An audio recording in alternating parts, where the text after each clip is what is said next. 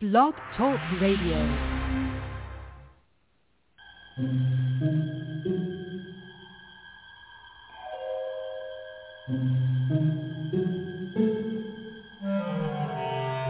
Archangels, ghosts, and Bigfoot, oh my.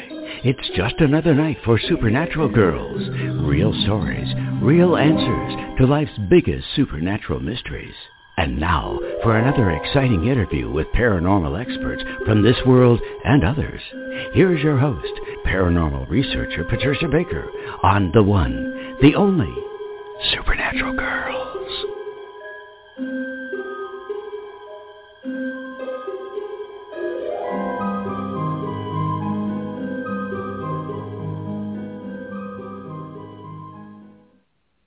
Welcome, everyone, to another exciting episode of Supernatural Girls Radio. I'm your host, Patricia Baker. I'm here with my co-host from Tucson, P K. How are you tonight? Absolutely fabulous. It's been a gorgeous day.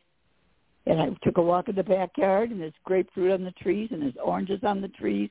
They're just getting on their way. Feels oh, that's wonderful. Yeah. Do you get to harvest your oranges? Yeah. Do you use them for orange juice? Oh, yes, definitely. And the grapefruit are pink grapefruit. I'm a oh, coward. I don't wonderful. Like them bitter. Oh, my gosh. Well, well that's so good. Exciting. Yeah. Well, it that's is, great. Everything else is barren or nothing has, everything has these thorns on them. But that's my favorite part. That but is it's fantastic. It's beautiful here right now. Absolutely gorgeous. Oh, I was well, that's taking good. A look at some things today. Go ahead, honey. Yeah, please tell us. You know, we've all been waiting to get this election resolved, and it's dragging out. And Kari Lake in your state, we're waiting to see if she's going to win. And it's still up in the air, they say, but Maricopa County's still a big mess. So fingers crossed. It always get it is. Worked out. Yep. Gee, I not pray good, they do. Huh? I- No, it, does, it doesn't feel good because everyone I talk to says they're voting for Kari Lake, and on and on and on it goes, and they keep hearing, not yet, but not yet. And I go, good God, make it easy on us. Enough cliffhangers. But yeah, taking enough. A look at what was going on with us as far as things are going economically right now. And this month, everything has to do with our finances, what we can save, what we can hold on to, or what we're about to lose, because everything deals with how we handle our money right now. And this month it's very, very important because next month we're going to be wrapping a lot of things up. But so take your time, put your pennies aside if you can, and anytime you can save a little bit, figure it's doubling up. If you can save five cents now, it's going to be worth ten cents later. But groceries are atrocious, but they're certain specials, and some of the places around here have started negating taxes on groceries or taxes on baby things, which will help a little bit, but certainly not enough with the way the expenses are. But at this point in time, it's a great time to get your mindset for what you want to do financially, because December is going to be a totally different ballgame. So anything you want to save, you got to do it now. I hate okay. to say that, but it's the way it is. Yeah, well, you know, I was talking to someone today who owns a, a construction business, and they do all types of lands, heavy landscape work. And, of course, what do they mm-hmm. use? Diesel fuel. And right. we've been told diesel's going to go up to ten dollars a gallon, which is crazy. And how are these people going to be able to continue to work? And it's, it's unaffordable. So, yeah, That's I can see problem. What you're saying about saving and thinking ahead, because the things that we're so used to coming easily or less expensively, uh, we're in for a bit of a, a surprise, I think, with all of that. So I'm going to heed your advice. Yeah, I'm listening. I'm well, listening to your advice here. Anything you can do this month will be a plus. Next month, it's wrapping up of a lot of things that in the end are going to cost us so much more. And, of course, with all the holidays coming, everybody's got all these great ideas of what they'd like to do. Be grateful if we can get together for a little snack, let alone trying to feed a whole group of people, because it's going to be darn near impossible with the cost of wow. everything. Yeah, turkeys are way, way up. Oh, so, yeah. Yep, even getting a turkey for Thanksgiving is costing a lot more than it did before. Yes. Yeah. Having yes, eggs yes. for breakfast has gone out of sight. Oh, this is well, what I'd like to start raising yeah. my own chickens. I know. Well, we have a, a lovely farm down the street, and and their feed costs have gone through the roof. And yeah. it's, you know, of course, that makes your eggs more expensive. But we like to support mm-hmm. the small farms that that are around here. And, of course, their eggs are fabulous, and they're getting more expensive. We don't mind paying a small farmer because, obviously, we're helping to, to subsidize what they're doing. And it's right. worth it to us. But, I mean, it, it can go so high that it becomes, again, unaffordable. But anyways, well, good advice, P K. Anybody. Yeah. We'll just keep our fingers crossed. And when you can put, just for the heck of it, try taking whatever change you have on a day-to-day basis and throw it in a little kitty. The end of the month may not be a heck of a lot, but it may be enough to give you something that's special. That'll make you feel yeah. a little better with the way everything else is. Oh, that's a great idea. Never heard. Nice gift to the self. Yes, that's wonderful. Yeah. And mm-hmm. also, I just wanted to, again, say to everybody, go to our Supernatural Girls homepage and take a look there. We've got a lot of health products, and you will get a discount when you purchase from our website. Mm-hmm. So we've got the liquid vitamins, and we have all kinds of other things. We've got the Spectra Watch, and that one, as I mentioned, Doctor Weber has invented the new version of that called the Endolite, which is seven times more powerful. They've sold out already of the first run, and they're getting a whole batch of new ones made. I'm, I can't wait to try one, and I'll, I'll report back on all of that. But if you want to know more about it, we have a show in our archives on Blog Talk Radio with Doctor Weber, and he talks about all of this. He's an amazing genius. He's invented all of these laser products, some for home use like the laser watch, and some for use in clinics mm-hmm. like the laser I V, which is incredible. So anyways, uh, feel free to, to take a listen to him again. Absolutely incredible, some of the things that he's invented to um, to basically keep you healthy or bring you back from the brink of, of chronic illness. So uh, really don't be afraid to go back in our archives. We've got a lot of things back there. And we had a great show last week with our shaman, Don Oscar, from Peru. Yes, we Just did. Amazing. Amazing. Yes, amazing guy. Now, he told us about Sisto, a friend of his in Peru, who he witnessed mm-hmm. being taken up in a spaceship. So we've requested that he come back with Sisto, since Sisto only speaks Spanish, and we don't, that perhaps he could translate. And since he knows Sisto very well and knows the whole story, it would make for a, a nice interview. So we'll see if he can carve out a little bit of time to join us again, and, and we can have that whole story right from Sisto. It should be amazing. That would be phenomenal. So to, I know, really. I can't wait. I hope it happens. hope it happens. So tonight, we're going to heal our P T S D, which, you know, I was talking about Hebrew school last last show, how mm-hmm. how it gave right. me P T S D. and, and people were writing and asking, how did that give you, you know, trauma? And I said, I'll tell you how. I had to go to regular school during the day like mm-hmm. everybody else. Then I, I'd come home, get a quick snack, and then I'd have to go right back to school for Hebrew school. Oh, it was horrible. Anyways, it gave me trauma. What can I tell you? So I understand. I was raised Catholic. Well, there you go. See, you know, you know, you feel, you feel no, the pain. No. So okay. we have a, a great guest tonight. We have Linda Yael Schiller, and she is going to be talking us through the whole thing about P- PTSD, which has come to our consciousness, I don't know, in the last maybe ten years or so, and then how we can work with our dreams to heal ourselves from trauma.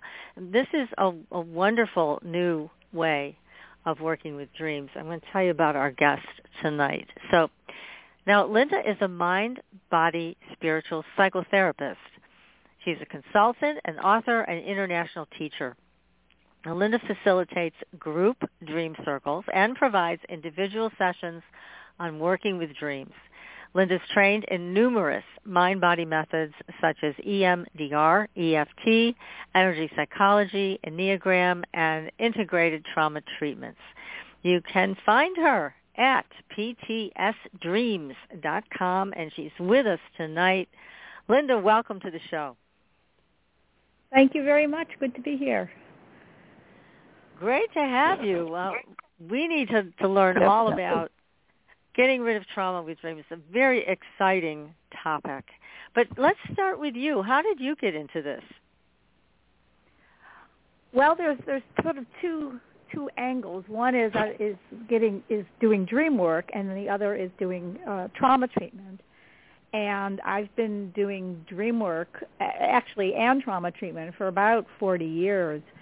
And just sort of through my professional circles and, and in my training, I, I took many, many classes, you know, post-grad as well as in graduate school um, on working with trauma and learning various forms of body-mind integrated ways of healing from trauma. And at the same time, I was introduced to dream work through my own personal dream circle in my late twenties when a friend of mine moved up to the Boston area where I live and started a dream circle and invited me to join. And she said to me, will you, you know, join me in the dream circle? And my answer was yes. And then my next question was, what's a dream circle? So she went on to explain what that was, but I had the intuitive knowledge to say yes to something that became really my life's work before I even exactly knew what it was.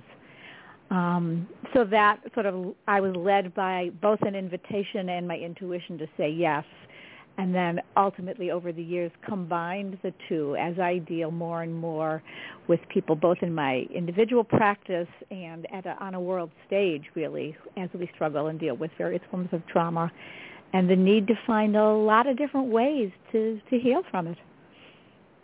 Yeah, we need as many as we can get. And explain, if you would, what is post-traumatic stress disorder? Sure. So when someone, there's a, a what's called the D S M, which stands for the Diagnostic and Statistical Manual. It's sort of like the, the diagnostic Bible, if you will, of, of giving someone a diagnostic code. It's for insurance billing. But they um, categorize different types of disorders, and, and their categorization, P T S D, is post-traumatic stress disorder. So one can develop this as a result of having experienced or witnessed life-threatening or what feels like life-threatening events, whether or not they actually were.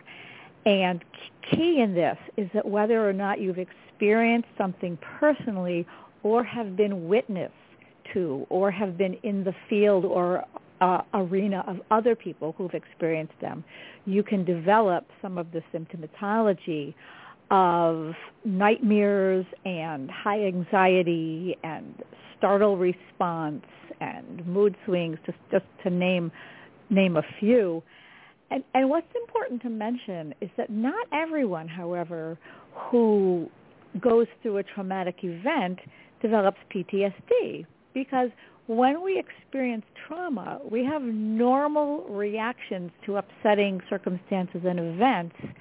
But if we have the internal and the external resources and support to metabolize and work them through, and if the events themselves have a finite end, that's critical as well. We're not still ongoing.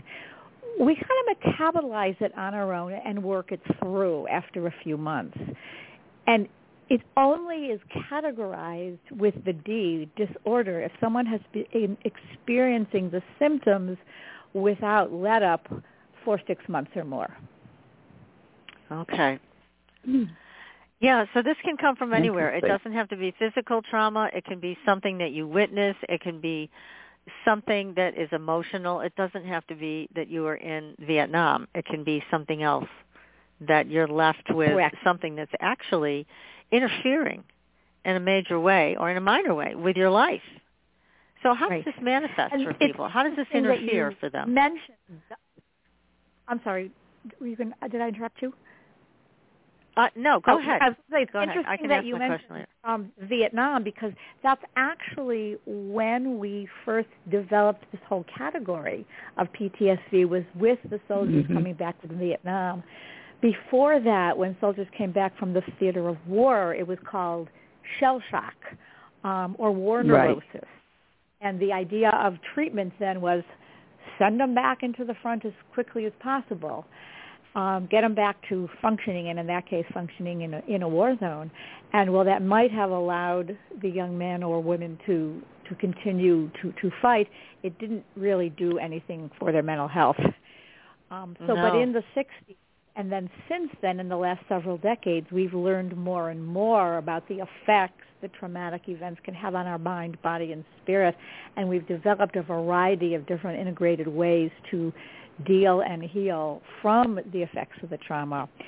And you're absolutely right. It doesn't have to be as, as dramatic as being in a war. Um, and there are what we call big T traumas and then little T traumas, right?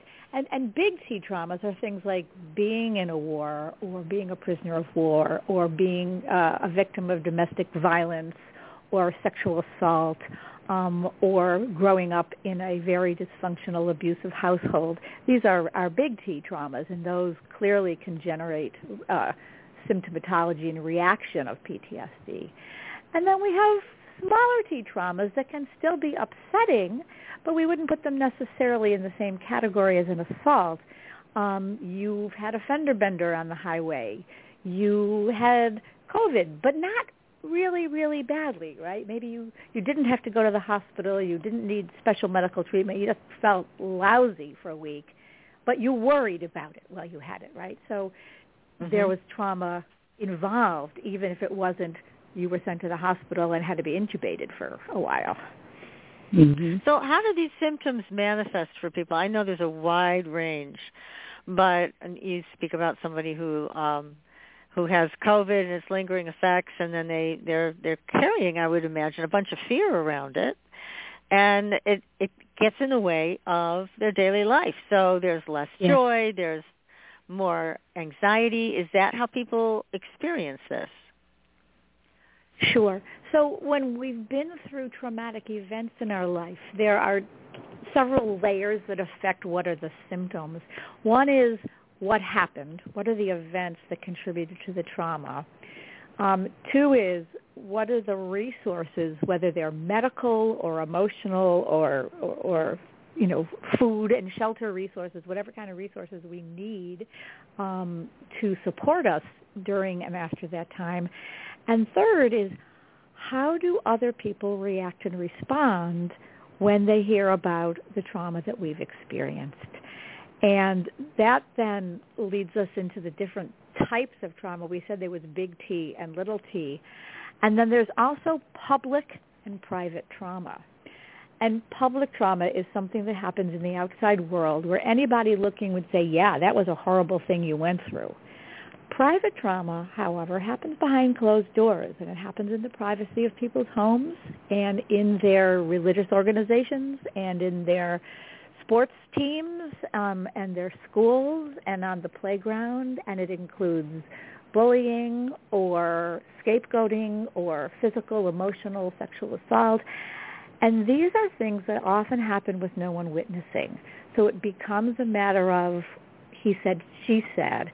And then the question is, when someone who's been victimized by their trauma reports it to family or someone else, are they believed? Are they supported? How does that other person react? Are they blamed? And that response of the potential helpers or allies, or not, as the case may be, becomes part of the field of how we heal from the traumatic events. Right. I mean, it's and it is a challenge for people to get through this. So um, talk therapy has a lot of limitations. But when you're working with dreams, you have access to so many more levels of consciousness, right? You, you can, and you can walk through this a lot differently and with more transformative power, it seems. So tell us about how you work with people with P T S D and how you integrate dream practice to help them. Sure.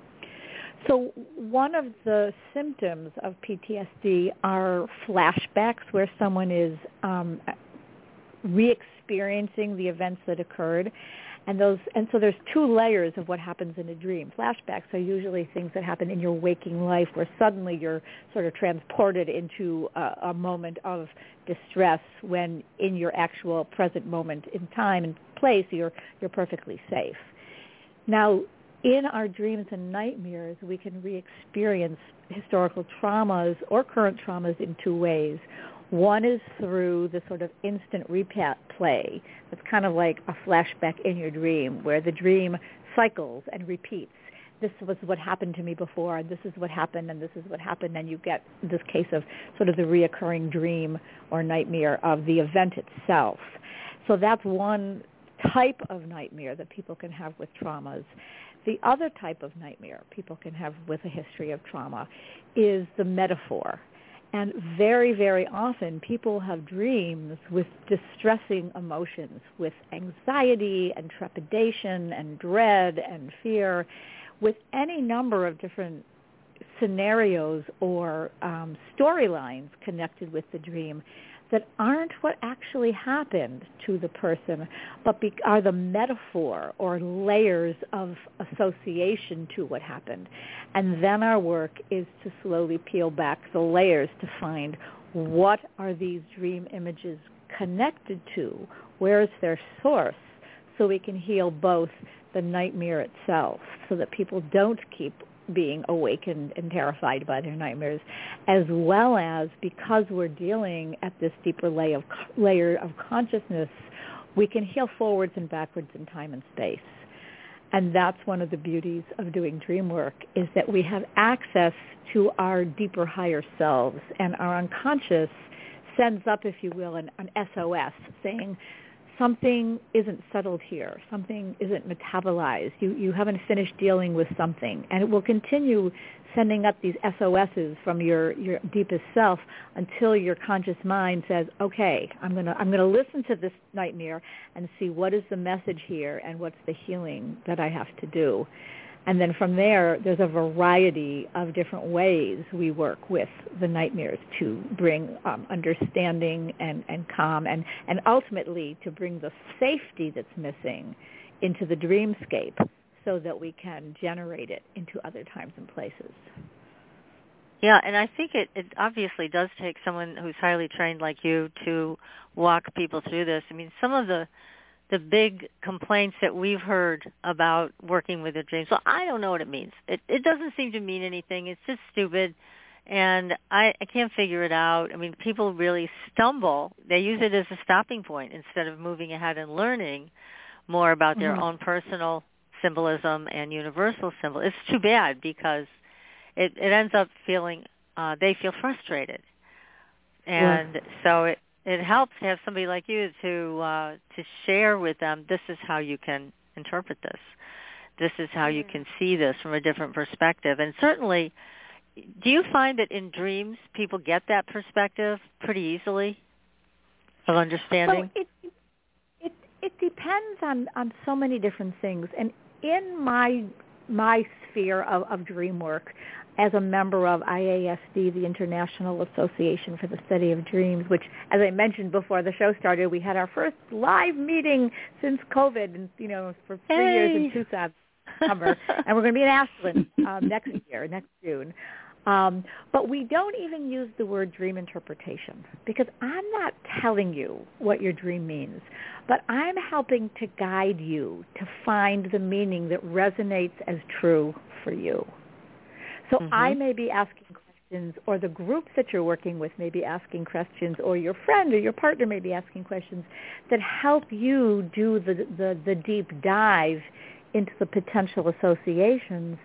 And we have learned to say, not this is what your dream means, but I'm wondering if you thought about this, or if it were my dream, I might be thinking about this association. Does that, does that work for you? So for starters, we, we're honoring the dreamer because the dreamer, him or herself, is the final expert, if you will, at what the meaning of their dream is. Right? Because I might have great ideas, but if you don't get that bone-tingling aha, you know, someone I was talking with the other day said, if I, I have to be gobsmacked um, by it to know that it's true for me. And I said, that's a great way of putting it.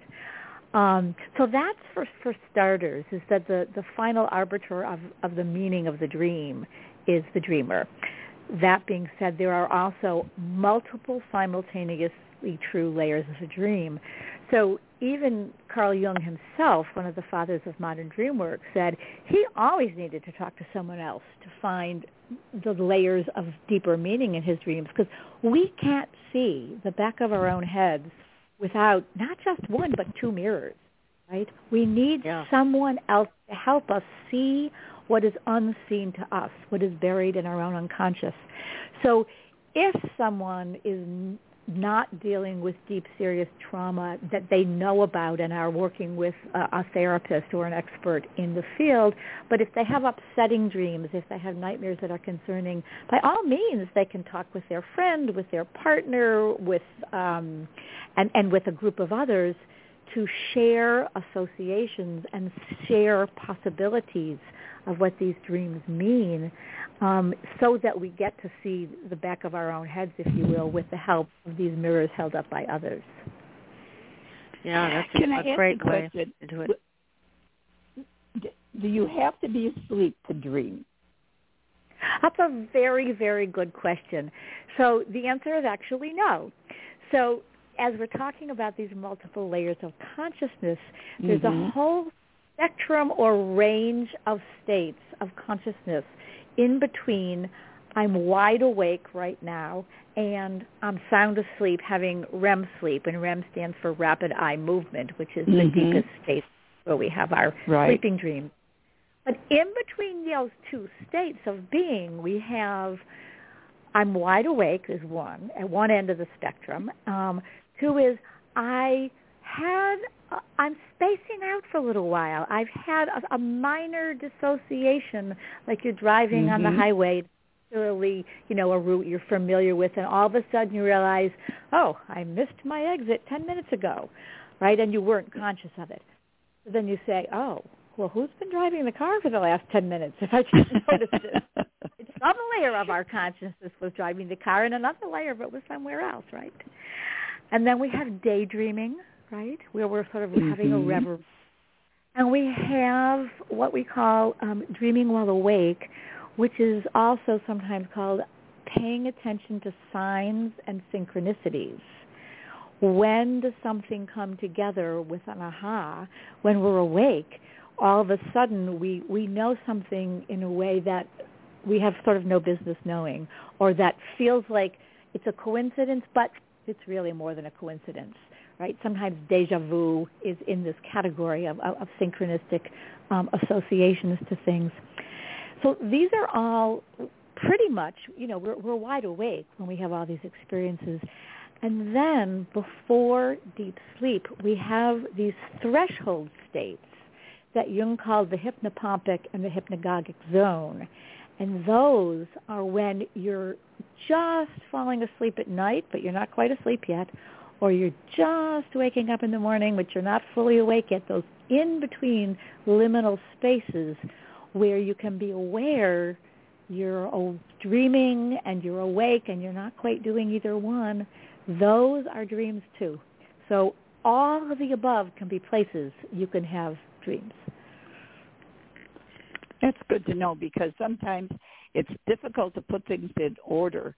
And there's that sensation you're feeling things or aware of things, but you're not really asleep. And those, I think, right. can be more uh, alarming in a way, because yeah. you know that so there those, should be more answers to what's happening.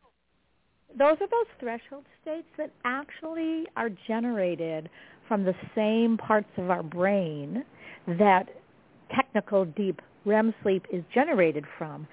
So in mm-hmm. order... So for us to be aware of the relevance and potential importance of these sensations and emotions and pictures and stories that we have in those in-between zones will allow us to capture this whole rich area of information that we might have otherwise discarded.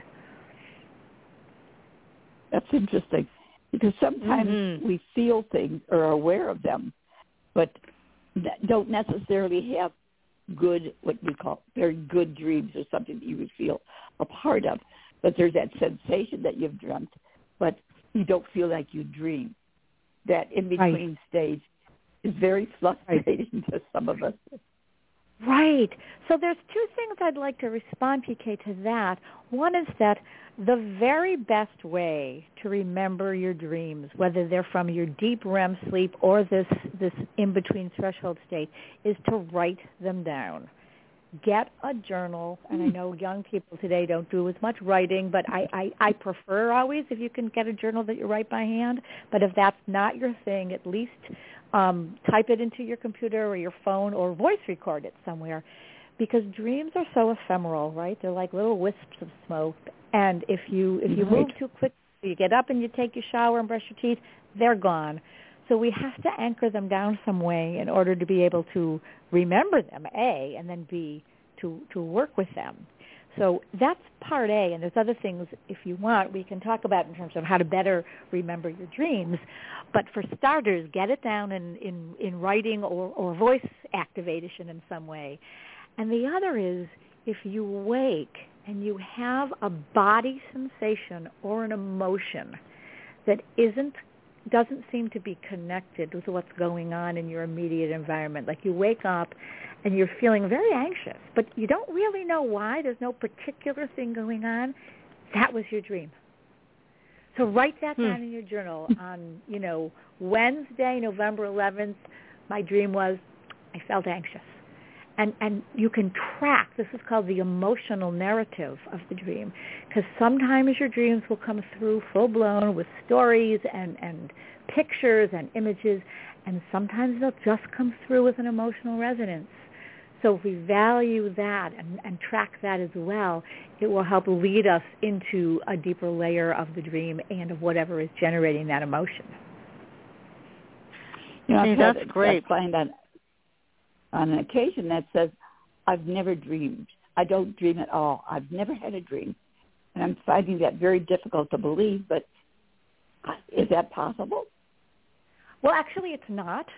What is true is that they might not remember their dreams, but we know just from a physiological view that we all have five to seven R E M cycles every night, because people have gone to sleep labs and have had, you know, the electrodes put on their head and have tracked when they have the R E M state. We mm-hmm. only remember their dreams, though, that we have just before waking. So if people are not waking following a R E M period, they will tend not to remember their dreams or think they didn't have any. And if they don't really care about dreams, right, if they don't value them, if they're not mm-hmm. attending to wanting to remember them, they probably won't remember they had them either, right? Because, you know, energy goes, or, or excuse me, yeah, mm-hmm. energy flows where attention goes. So if we really don't care that much, if we remember our dreams, we'll probably tend not to remember them that much. Yeah. Excellent. Exactly. Good to know. And, yes, mm-hmm. and I do hear, we hear that a lot, you know, where people say, I can't remember them no. or I don't dream. And we know that's not true. We know they dream. But there's there's no interest in it. So, again, it's great that you're here tonight, and hopefully will inspire more people to pay attention, to write their dreams down. It's, I think it's one of the most important healing things you can do, whether you have P T S D yeah. or not. So A- absolutely. It's, and and what might be motivating for some people, I joke sometimes, and I and I tell my clients, you're missing out on free therapy every night if you don't write down right. your dreams. You're so right. It's, and it's free. You don't have to pay for yeah. it. My God, take advantage of it. Yeah, right. I think people leave leave way too much on the table when they don't work with their dreams. And it's, I you mean, find, go ahead. Go ahead, Patricia. I'm sorry. I was no, no, I'm done. You find many people are, are fearful of dreaming. Well, that's an interesting question. Um I'm not sure how many people are fearful of dreaming per se, but I think a lot of people are fearful of their nightmares. Because if you think about it, who wouldn't be? Nobody wants to wake up feeling terrified and and dread and, and like imminent disaster is happening. So it's not unusual for people to want to push away those uncomfortable experiences and storylines because it's scary to, to go there. Um, so this is where, um, A, working with somebody else to help keep you safe and grounded is useful. And then B, there's a, in, in a minute I'll tell you about the protocol that I designed called the Gaia Method, um, which stands for Guided Active Imagination Approach, which helps you work with scary dreams and nightmares from a safe place. So that being said, and I'll, I'll circle back to that afterwards, but in response to your question, um, dur- for dreams have been recorded from antiquity, from biblical times on, and probably before there was writing, I'm sure, there were dream- was dreaming. And dreams have been attributed to a variety of different sources, ranging from the spiritual world to demonic possession to uh, having um, eaten bad food. And depending on, A, your belief system, and B, what you may or may not have learned in any kind of religious school, um, you may have an orientation that dreams are not um, holy or kosher or safe to pay attention to, and that you shouldn't pay attention to, like, sorcery or something like that, um, depending on the upbringing you might have had. So that might be why some people would be less inclined to pay attention to their scary dreams as well. I what wonder, about sleep paralysis? People... Good. That was exactly what I was going to ask about. Oh, you're oh. reading my mind. Um, yeah, sleep paralysis is a very interesting Uh, phenomenon. What, how do you interpret that? How do you explain that? In sleep, well, it's interesting because you, you're, you know, in, you intuitively followed the thread that in um, medieval times, sleep paralysis was attributed to some kind of a demon, like sitting on your chest and holding you down, like the incubus or the succubus, the, the evil male demon or the evil female demon. Um, and we know that's not the case. But what it is is a state where, you know, when we are asleep, our motoric responses, our bodily responses are suppressed so that we don't get up and act out every single thing that we're dreaming. Now, sometimes those motoric responses are not sufficiently repressed. And then we have the opposite dilemma of sleepwalking, where you, you or your child, sometimes it's a phase that kids go through, that the, the part of the brain that suppresses the motoric response to the images is not sufficiently held down to keep you from getting up and walking around your house and doing things while you're sound asleep. The flip side of that is that you're held down too long after you wake. So it's a sense that your body, and it's it's very scary. I've heard people describe this. It's a, it's a scary feeling that you, you're like paralyzed and you can't move, um, and you're like stuck in your bed and stuck in the place wherever the dream was when you wakened. And what the recommendation is for most people is when, if you experience that, it is a sort of a psychophysiological phenomena, to kind of use a fancy phrase, to just as best as you can take some deep breaths. And you want to have your out-breath be twice as long as your in-breath, because that's calming to our nervous system. We can we can relax our nervous system by having a longer exhale than an inhale, and then start to move your body a little tiny bit at a time. So if you're feeling, if you're subject to sleep paralysis, start with just trying to move a pinky finger or, or your big toe, and then gradually work your way up to your whole hand, to your arm, until finally you can sit up and actually move around. And the combination of the breathing, the gradual movement, and also assuring yourself that you are now safe and you're not actually in danger will help your body to relax into a full waking state where you can move again. Well, that's good advice. I like that. Now, also, a lot of people, when they have sleep paralysis, they have, they're also witnessing something else, uh, often uh, described as the hag, the woman with the white hair that just appears as a face or a head in front of them. And there's a lot of people that see the same thing. Where does that come from? So we have our dreams and our images come from two different places, the personal and the universal. So we all have our own personal repertoire of dream symbols and metaphors and meanings that have a, a, an idiosyncratic personal meaning to us. We also, because we share the human race, have certain um, archetypes or, or, or cultural phenomena that we have in common. And some of the archetypes that we share are of the crone or the wise woman or the hag or the, the Baba Yaga in Russia, um, these these ancient figures that sometimes are, are scary and sometimes are not.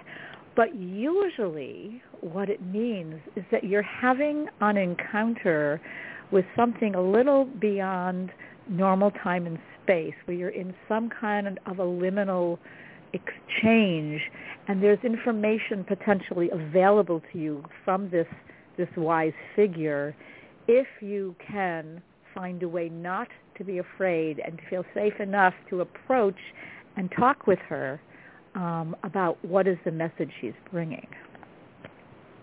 Yeah, I, I find it very interesting that it's the same uh, same vision. I mean, this this is this, over and over again, people talking about the hag. And I, I had that experience myself once when I was in my twenties, and I it, it was the feeling that somebody was staring at me. And I woke up from a deep sleep, opened my eyes, and I couldn't move anything else. But that's when I saw this face in front of me, and it was a woman's face, old woman's face, with white, long white hair that was like the wind was blowing it backwards from her face. And it was so startling. I mean, it wasn't a scary thing, but it was startling. And mm. so I let out this enormous scream, and my husband was like, "What? What's wrong with you?" But uh, that's that's what I saw. But then, of course, so many other people say, "I saw the same thing." You know, I was startled by the same thing, had the same experience. I find that fascinating. People in other cultures, people around the world, seeing the same thing, and and also being in a, a state of sleep paralysis. Right. So. I, I don't know. There's there's no uh, single definitive like answer to what this is, but but some of what I have learned and my theories and people I've spoken to, we know that in modern and ancient and indigenous cultures there are male and female archetypes, and that we all embody some of both, and they're often associated with certain traits. The male Um, animus traits and the female anim, the male anima and the female animus traits. And in ancient Greek mythology, for example, Sophia is the goddess of wisdom. She's the oracle that we would go to. So in many, many cultures, the female form is the wisdom holder and the goddess of the land, and El Gaia, which we'll I'll come back um, to talk about, the Gaia Method, named after this um, this Earth Mother goddess of Gaia. So, and this, she's often seen as someone with wisdom, an older woman, a crone, if you will. Um, and if we honor the wisdom of the feminine side of the divine, because so many of our Western cultures speak more about the masculine side of the divine, but we were originally created androgynous, so we have male and female sides to us.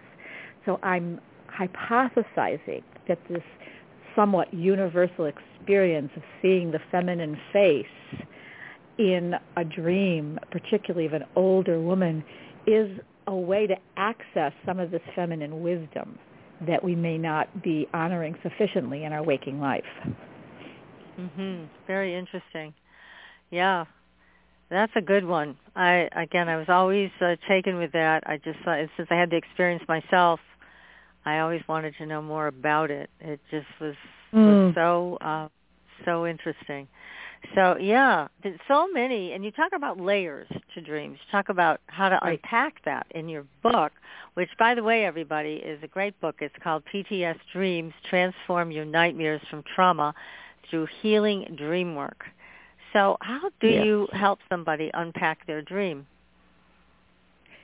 So I'm going to answer that in, in – there's two uh, methods that I've designed, and, and one is the looking at the layers of the dream, which I, I use. It's called the Pardes method.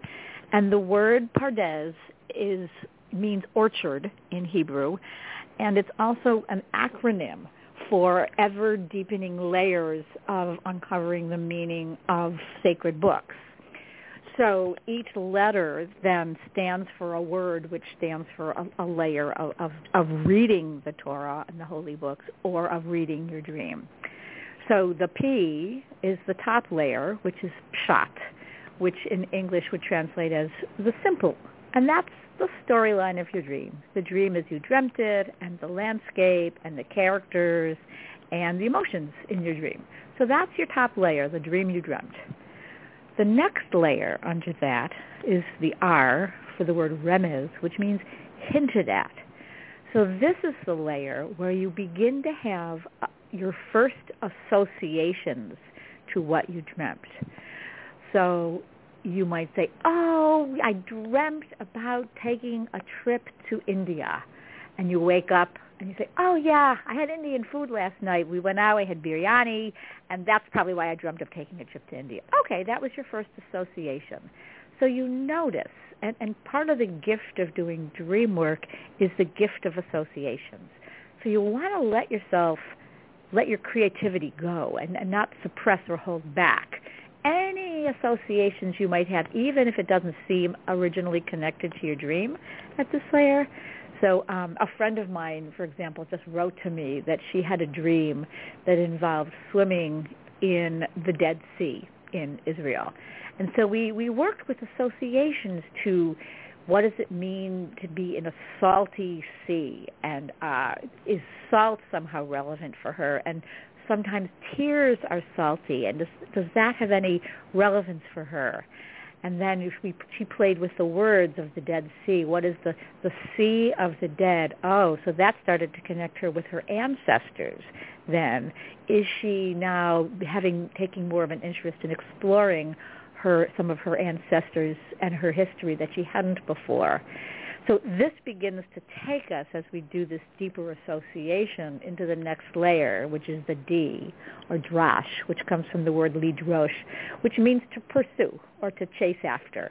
And this is the revealed layer that when we start to peel and, and deepen our associations and follow the threads, and this we use a variety of different types of dream work to do, Um, including working with symbol and working with metaphor and using the Gestalt method, where every person in the dream and even every object in the dream is some aspect of yourself.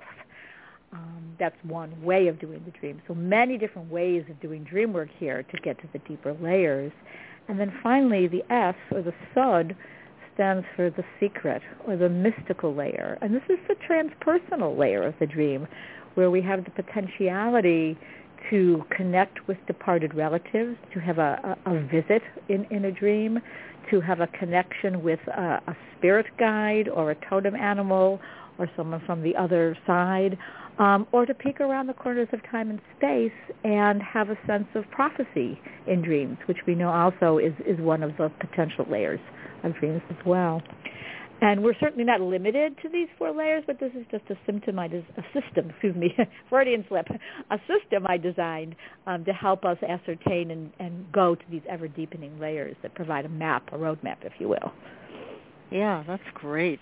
Gosh, well, we need that roadmap because there's so much potential here with dreams, and so we need these roadmaps to help us to understand more about how to work with them. It looks like we have somebody calling in that has a question for you, so let me get oh. them on.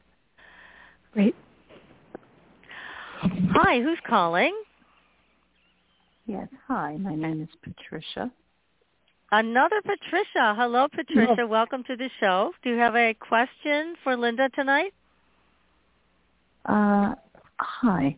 I just uh, saw the uh, subject um, how uh, I've been, well, first off, uh, I have P T S D, uh, unfortunately, from different uh, situations, uh, from rape, then sexual harassment, and then living with a single parent uh, who is just mm, dealing with a lot of anger issues and, you know, verbal, emotional abuse. And um, I'm uh, have started to use uh, energy healing modalities to start dealing with and releasing the trauma and the uh, abuse. But I, I've been having a difficult time remembering my dreams. Um, now, of course, I'm going to take this back. A couple of nights ago, I believe as I was waking up, I was walking into a um, some big building or something with some other women. Don't know them. Jennifer Lopez, yes, the actress, was standing in the lobby, but then she uh, she wanted to, she called me over or something, and it was someone behind me that she wanted to try and impress. Now, I don't know her, and obviously she wasn't Jennifer Lopez in there, in that dream. Um, and of course, I'm, and I certainly don't know her. And I was trying to figure out what the heck does that mean, or is that a part of me that is Jennifer Lopez or what? Mm. So, um, are you ready for me to respond, or was there something else you wanted to share, Patricia? Um, and of course, I'm trying to figure out why am I in this building and. And, of course, I can't figure out what I'm doing at all. Mm, okay. Um, so first I want to just say I'm I'm so sorry for what you have experienced and the traumas that you've had in your life, and I appreciate your your courage in, in calling in to have a conversation about this, because that's a, a, a wonderful step. And, and you also said you're starting to explore doing some work, some energy healing and, and other work to deal with some of these things. So So good for you for your courage in stepping forward and, and taking back your own power to deal with this. Um, so what you said about you're in some building, and I'll get to the Jennifer Lopez part in a minute, you're in some building and you don't know sort of why you're there or where you are or how you got there. As I listened to the the backstory you told before the dream of, of experiences you've had in your life, it almost feels to me like that could be the metaphor for kind of what you have experienced and lived through. How how did I get here? What what am I doing in this place where these difficult things are happening to me? And there's a way where that image or that metaphor has, has come through as sort of the the setting almost of, of your dream. So the question that I would ask for you to think about is, who is Jennifer Lopez to you?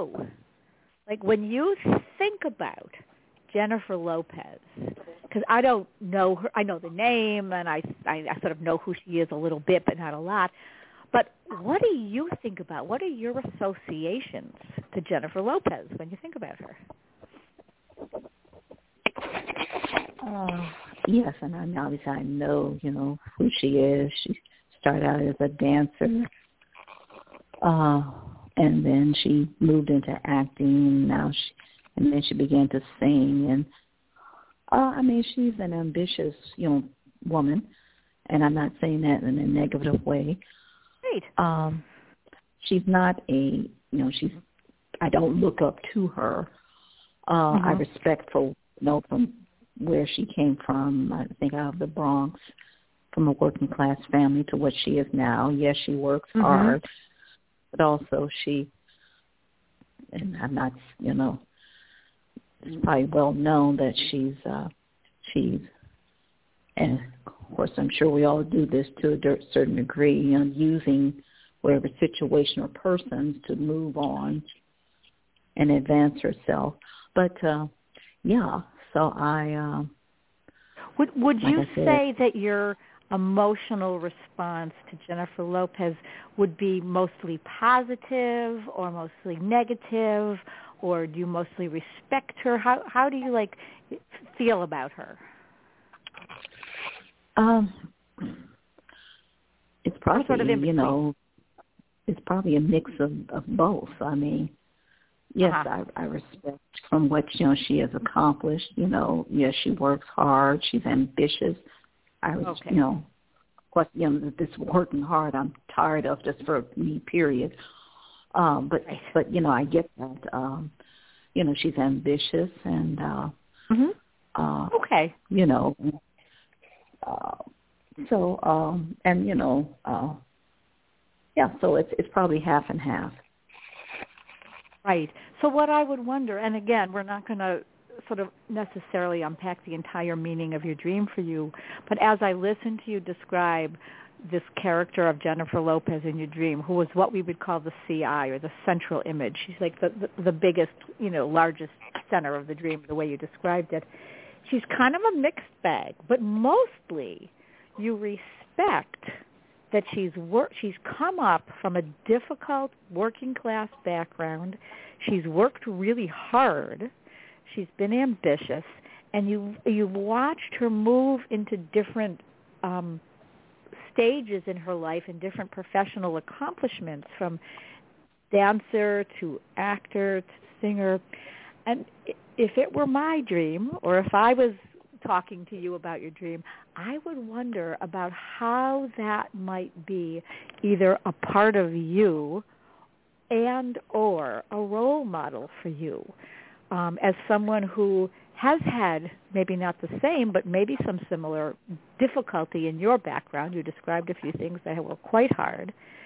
And you are working hard to move past you know, some of those origins, and it might be that if you take a page from her book and you see, oh, she worked hard, she was ambitious, and she made some successes in her life, and that can help point you perhaps in a direction for your own healing, where even though we all get tired of working hard sometimes, goodness knows, um, that there will be a successful outcome, that you will see the fruits of your labors of working hard in the way that J-Lo has seen the fruits of her labors by working hard to overcome some of her difficult background.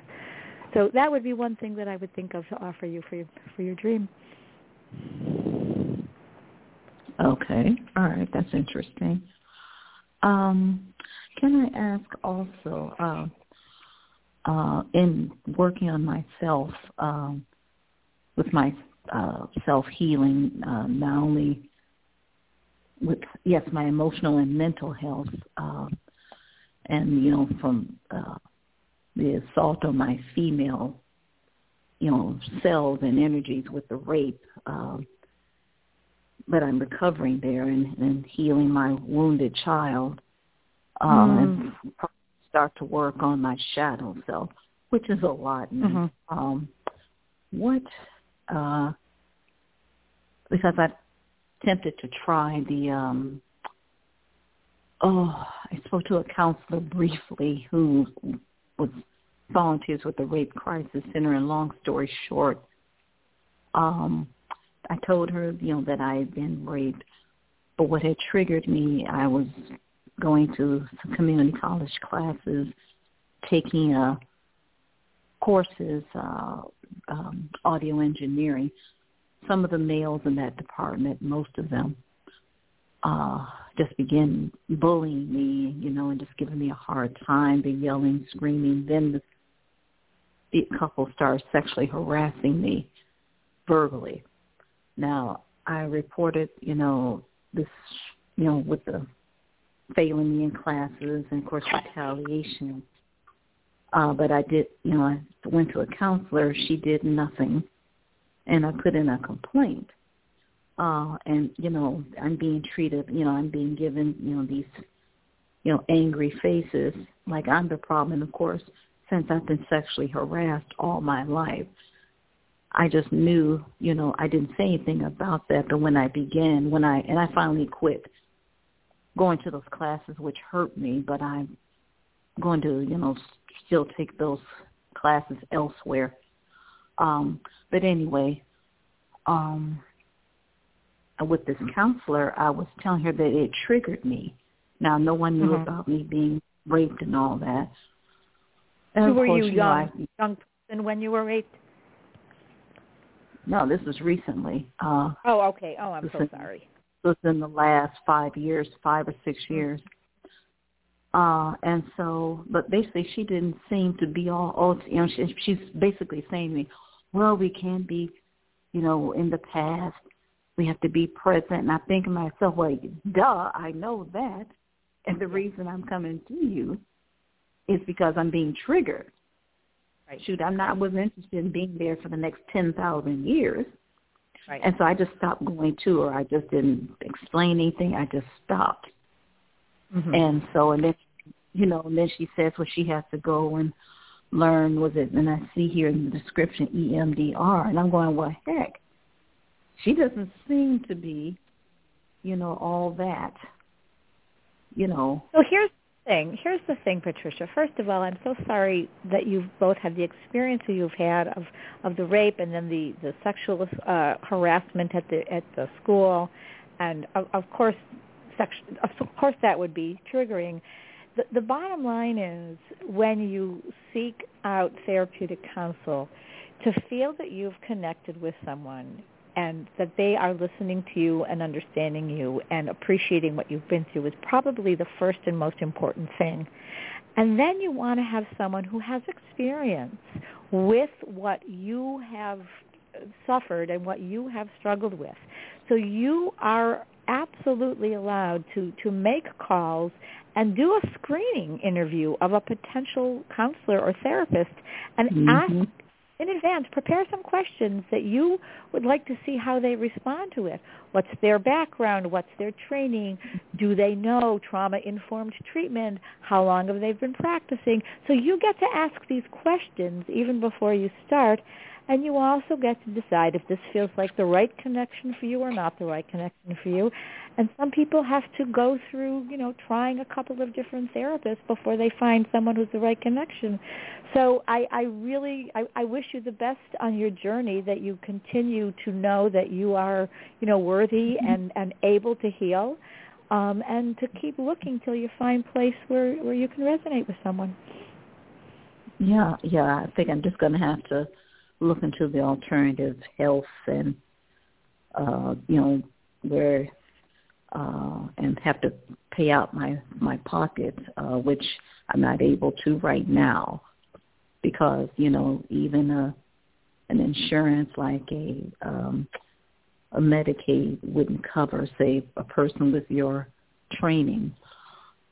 Um, so, okay. You might be surprised, um, so, though, Patricia, how many really good therapists that uh, you can access mm-hmm. really under your insurance. So give that a try. And I want to thank you for your call tonight and being so open and honest with us and and reaching out to Linda to get your questions answered. So thank you so much, and good luck. All right. Thank Definitely. you. Yeah, it is. She brings up a, a really valid point about finding uh, somebody. I mean, you brought up the point of you got to find somebody you resonate with. I think some people get discouraged very quickly if they go to somebody, they're covered by insurance, but they're not getting anywhere with that person. So they they need to know they have choices. They don't have to stick with that therapist. Right. You know, they could find somebody else, you know, who has different skill levels and can connect with them a lot better. It is a very personal relationship. Right. Definitely. Don't you think that sometimes if they don't feel the connection, they just quit instead of seeking out someone that could be better? Well, that's absolutely true, and that's part of the problem, right? Because when someone has been traumatized in whatever form, part of, you know, we were talking before about sleep paralysis. Well, there's waking paralysis, too, and, and losing mm-hmm. your voice and losing your sense of self-efficacy to be able to speak up for yourself. And so many people who have been subjugated and traumatized by someone bigger, stronger, and more powerful than them in, in whatever way, shape, or form that happened, whether it's sexual assault or, or emotional abuse or growing up with, with raging parents or, or whatever it was, they feel that they don't have the right or don't deserve or simply don't have the voice available to them. Um, so to know that some, you know, for starters, that someone does have the right and and deserve to find a good connection and to find someone to work with, and there's a whole school of um, of, of therapy based on Diana Foch's work called A D E P, um, and it's based on the premise that we're all hardwired for healing, and that our systems want to return to a baseline of homeostasis and equanimity and a healed state. And we simply have to keep paying attention to that sort of birthright as we move through our, our life and our process, because it is hard to speak up if you don't feel you deserve something, or it is hard to speak up if you're, if you're not used to speaking up. So I think you're absolutely right that some people may just leave a therapy or a counseling setting without saying, hey, you know, this is how I'm feeling, or is there anything else we could do, um, or to continue to reach out um, to other alternative options or modalities. Yeah, there's so many out there that are really effective. And it's, again, there's a lot now. We've talked a lot on the show about psilocybin, ketamine, other things that help with uh, converting trauma into a new pathway. And mm-hmm. certainly with the dreams, you can, what I've experienced with clients is you can just help them wrap it right up. I mean, turn it into a, a totally different package. And it works. It works so well, as long as people will be consistent, pay attention, and and keep working with it. Like the dream group that you first joined, you mentioned at the beginning of the mm-hmm. show. I mean, those dream groups become so powerful over time.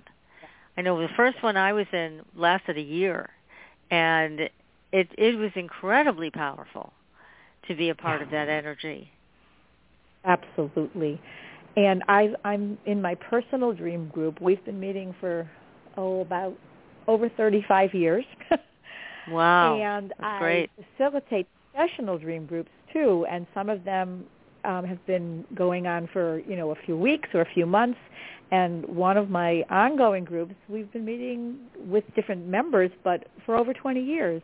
Um, because the connections are really profound when you work with a group of people and you do dream work and you share your dreams with them. Yeah, and I've seen people over time develop the ability to have prophetic dreams, to know yeah. what's coming, whether it be on a universal yeah. level, a global level, or just personal health problems or whatever. Um, we did have a guest on the show who and a doctor who were talking about how women with breast cancer were able, they knew before they went to the doctor because their dreams mm-hmm. told them, you know, yes. you're, you're very ill, a, you have breast cancer. I have a, a couple of colleagues who have uh, experienced that and who have actually written books uh, based on that um, exact phenomena of, of healing from breast cancer because of paying attention and listening to their dreams. Um, mm-hmm. There's a whole type of dream work called prodromal dream work, which is about sort of medical alerts and health alerts. And sometimes it's it's super direct, like, you know, this is going on in your body. But more often than not, it's a metaphor, right, where there's some kind of a an image or a metaphor, particularly if it keeps repeating. And one of the layers of that dream work that we want to ask ourselves and ask our friends or our colleagues or our clients, depending on how you're working, is, What is, could this have to do with your health? And if so, what part of the body might it relate to? And tell your doctor, even if you think it's silly, to check out this. Uh, just for mm-hmm. example, and this is a famous example, um, where one of the, uh, a woman dreamed that her purse was filled with um, meat that was spoiling, and it was starting to really, it was, it was in her pocketbook. And she had a dream or variations on that theme a couple of times. She went to her doctor and shared the dream. And her doctor luckily took her seriously and worked her up, and they found that she had early-stage ovarian cancer.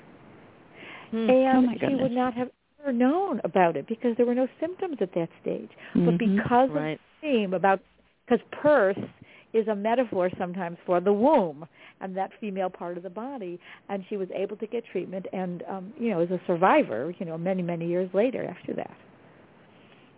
That's fantastic, and it's it's so, again, it's something that can happen for everybody. So it's not like only certain people can have those kinds of dreams. Right. Anybody can have those kinds of dreams. Mm-hmm. You know, I was thinking back to the conversation with uh, the young lady at the beginning.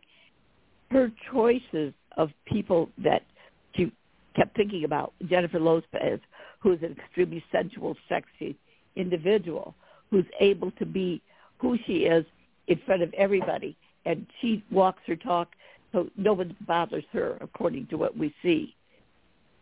With Patricia that we were talking with, do you mm-hmm. think the possibility of those that type of freedom is what she wanted, is to be able to say, you're not going to bother me, even though she had been traumatized by what happened to her?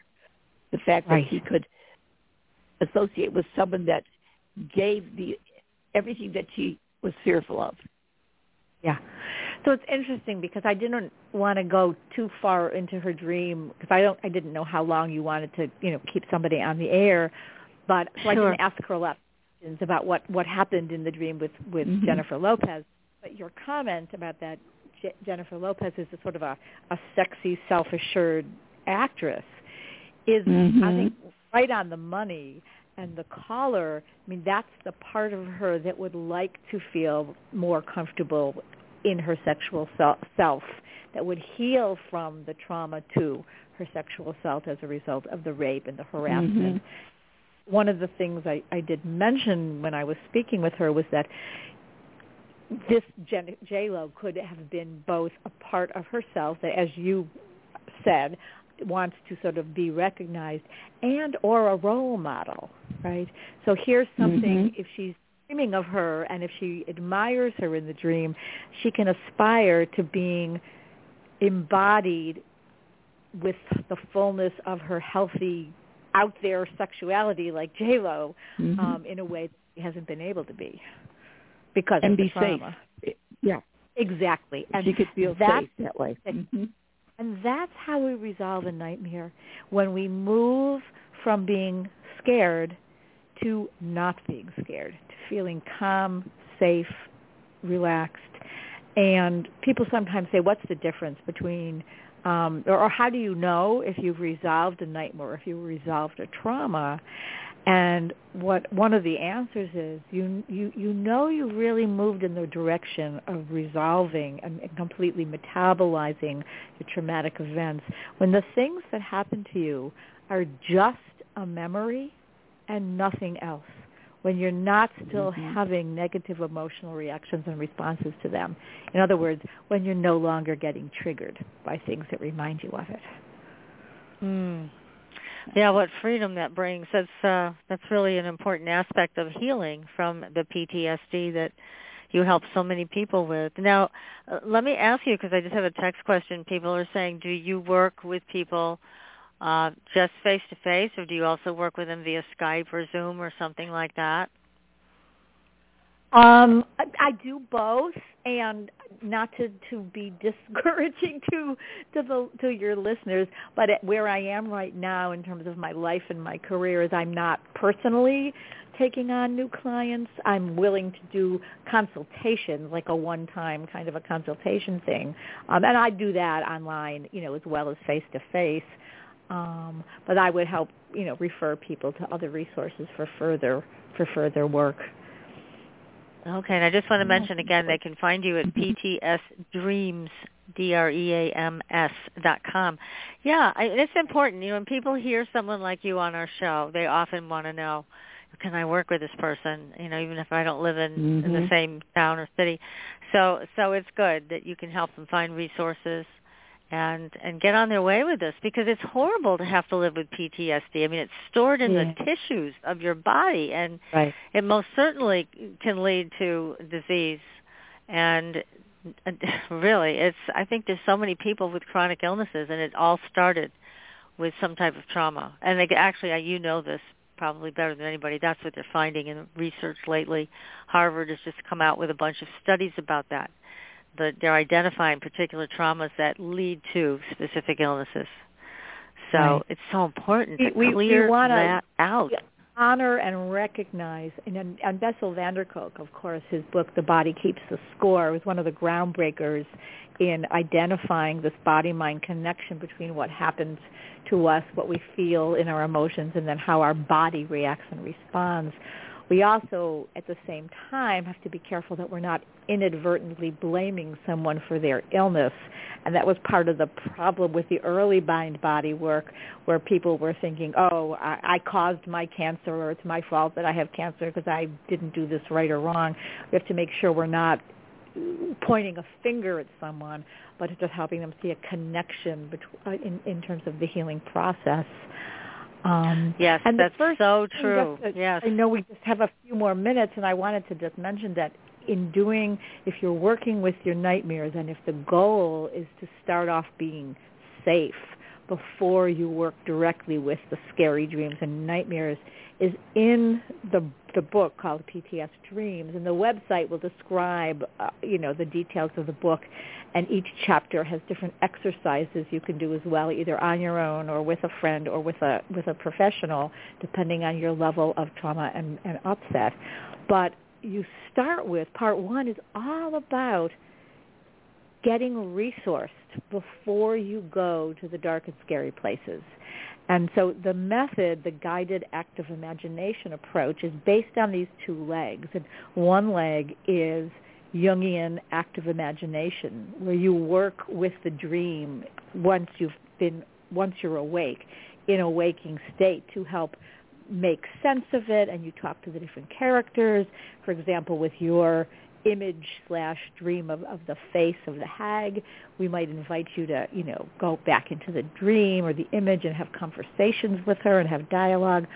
But that would be part two, because part one is first get resourced, and that is based on best practice trauma treatment of being resourced from E M D R, eye movement desensitization and reprocessing, and a variety of other mind-body therapies, where first you gather around yourself in a conscious, purposeful way.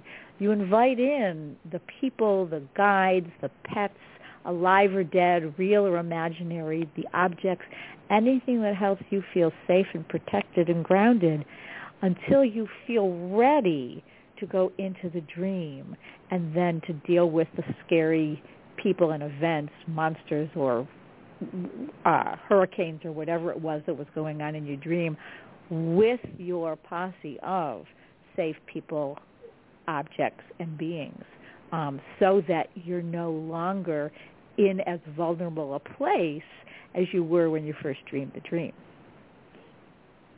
That makes sense.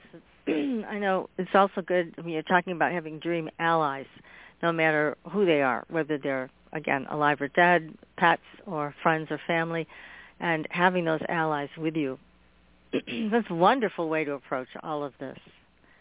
Mm-hmm. And yeah, it's, yeah, one of the, one of the little girls worked with, um, I live in the Boston area, and a couple of years, I can't remember even how many years ago now, we had the The, the marathon bomber was here in, in Greater Boston at, at the Boston Marathon, and she was eight years old at the time. And in the one of the the two people from the bombing hid in the town she lived in until he was found, and she was having nightmares and having all kinds of stress responses. And her mom brought her in, and we did this Gaia method of, of working with her dreams and nightmares.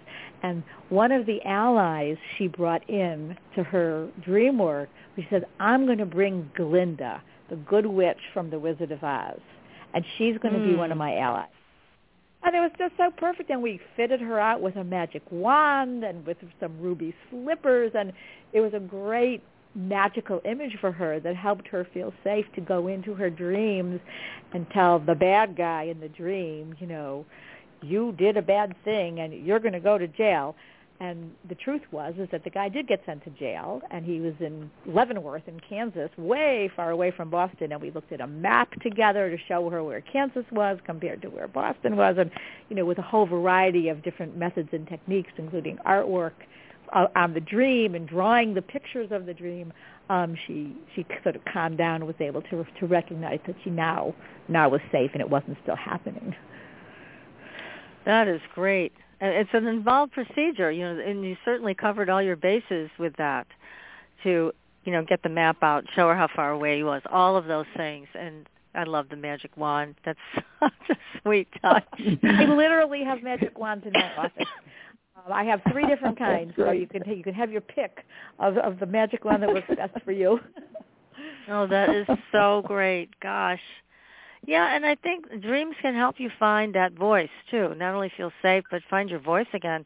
I know one of the ladies we have on the show that um, she had cancer, and she was a part of this whole book around uh, listening to your dreams. She was specifically informed. Remember this one, P K? Um, her dream told her exactly what test she needed. And that she had breast cancer again. This is her third time getting breast cancer. And oh, when day. she went to her doctor's office, remember this? It was amazing. Um, her doctor yes. gave her a really hard time. And she said, well, I need this test. I have breast cancer again. And he goes, no, you don't. You don't have breast cancer again. You know, we just scanned you a month or so ago, and you're fine. And she's like, no, I know I have it, and this is the test I need so you can find it. And he refused to give it to her. So she lied down on his office floor and just started having a tantrum and said, I'm not leaving until you give me this, this script for mm-hmm. this test. And God bless her, she stood her ground. And he ended up having the test ordered, and sure enough, she had That's breast right. cancer again. And they, they wouldn't yeah. have found it any other way. This was the test she needed. So, you know, her dreams and listening to her dreams and being alerted to this gave her the strength to, to say, I'm not leaving until you give this to me. And it saved her life. That's a very dramatic example of, of the power of a dream. She, she took so seriously, and to, to the extent of having a tantrum in the doctor's office. Not, not everybody would do that. Well, no, and that's a, a lot of the problem. I have too many stories that we've all heard about people who've gone into doctor's offices and said, you know, I would like this particular test or whatever. I know a man who had high blood pressure, and they kept medicating him over and over and over, and it wasn't working. And he was talking to his sister-in-law, who was a nurse in a renal clinic, and she said, you need to have a scan of your kidneys. You could be having something going on with your kidneys that's creating this blood pressure mm. issue that can't be regulated with medication. So he went to his doctor and said, well, I'd like to have this test. And his doctor said no. And he said, I, I have to have this test. I want this test. And he just fought with him. And finally, the doctor wrote out the order for it and threw it on the floor. Oh, dear. In front of him. Yeah. And, oh. But the thing is, guess what? He got his, his order. He went and had the scan, and sure enough, he had a tumor dead center mm. in his kidney. But again, it's like you have to stand your ground, and for all of these things, uh, but certainly when it when it comes to uh, being given medical uh, advice or medical care, if you feel mm-hmm. you know what you need, like this woman did and like this this gentleman did, you really need to stand for it. And having that voice or finding that voice, especially after you've been through trauma, is not the easiest thing in the world. But I think through working with your dreams and working with somebody like you, Linda, they can find it, and, and they can mm, they can really get well. Yeah. Mm. Yeah. And one of the, the things I can find that voice. Mm-hmm. Yeah. yeah. Listeners, is that you can put your dreams to work for you by doing a process. I know we're almost out of time for this evening, but you can do a simple process called incubating your dreams. So before you go to sleep at night, if you think about a question, an issue, a dilemma, a concern you have that you'd like information about, or you'd like a direction about, or you'd like guidance about, write it down in your journal. Spend mm-hmm. a few minutes for as long as you want, if you want to do some longer journaling, and end with a question where you ask your muse, you ask your dream guide, you know, what do can you tell me, or what do I need to know about X, or what should I do about Y? And then whatever dream comes through to you in the night, write it down on the same page that you wrote the question. And with practice, you will get clearer and clearer dream messages that point you in the direction you need to go from the question that you're asking. Um, and again, you might need to work with the dream. You might need to peel back the layers to find the metaphor and the symbolism. And if you keep asking and you're not clear enough, get your question to be crisper and clearer. The more clear and direct your question, the less ambiguous your dream will become in response to it. So that's something that anyone can do on, on their own as well. Yeah, that's a great exercise to do. And, and also, people shouldn't get discouraged if they don't get an answer the first time after incubating a dream. You, they may not remember the dream that night, um, but mm-hmm. keep at it. Keep going. Right. You'll finally get your answer. Right. Particularly yeah, if you're so not important. in the habit of the practice. It's like any other muscle, you know. We have to strengthen our, our dreaming muscle and our, our remembering muscle. Um, so it takes practice to, to do that. It really does. The remembering part now, is the hardest. Yeah. Yeah, and, but there are herbs no. people can, can take, teas, mm-hmm. B six, things like that, right? That as long as they get clearance medically to yeah, do it. You, there are things you can take that will will enhance, the, you know, your sleep. So good sleep hygiene. Getting a good night's sleep is really important. Trying to, you know, develop a, a, a ritual whereby you you let go of the storm and strong of your day. You, you shower, you wash the day's stress off in the shower. You put on your cozy jammies. You surround yourself, your bedroom at night with a healing light, um, and you invite the dream muse in, and you tell yourself that you will honor what comes through and remember it and write it down and take it seriously. And if you do that with intent, you will become better and better practiced at, at catching these dreams. Yeah, that's right. Sense. Yeah, I mean, dreams are so powerful. I, I get so sad when I hear somebody say they don't want to be bothered with their dreams, because to me, I look at it like you're leaving all this power on the table, and you're walking away mm-hmm. from it. This is your own power, and you're saying you don't have time for it. You're just going to do the day-to-day stuff, and dreams are so magical. They have so, so much power to help you in your life. So mm-hmm. I hope from listening to what you have to say about all of this tonight, Linda, that uh, people will take this up again and have it as a part of your life every day, everybody. It's going to make a big difference. That makes Great. good sense.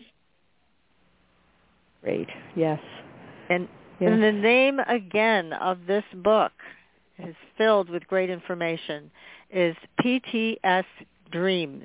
Transform Your Nightmares from Trauma Through Healing Dreamwork. It is written by Linda Yael Schiller, and you can find Linda at P T S dreams dot com. Well, Linda, thank you so much for tonight. This has been so enlightening. Thank you. Oh, thank you for having me on the show. It's been a delight to talk with both of you. Well, we enjoyed we appreciate it immensely. It. We really did. Yes, thank you so much. Now, next week, everybody, we have Doctor Beitman is joining us again. Now, he started a conversation all around his new book about synchronicity, and now he's going to get into part two, which is the paranormal aspects of synchronicity. So be sure to join us next week, and until then, we will see you on the Blue Highway. Good night, everyone. And good night. Good night. Thanks for listening. Tune in next week for another radio adventure with Supernatural Girls.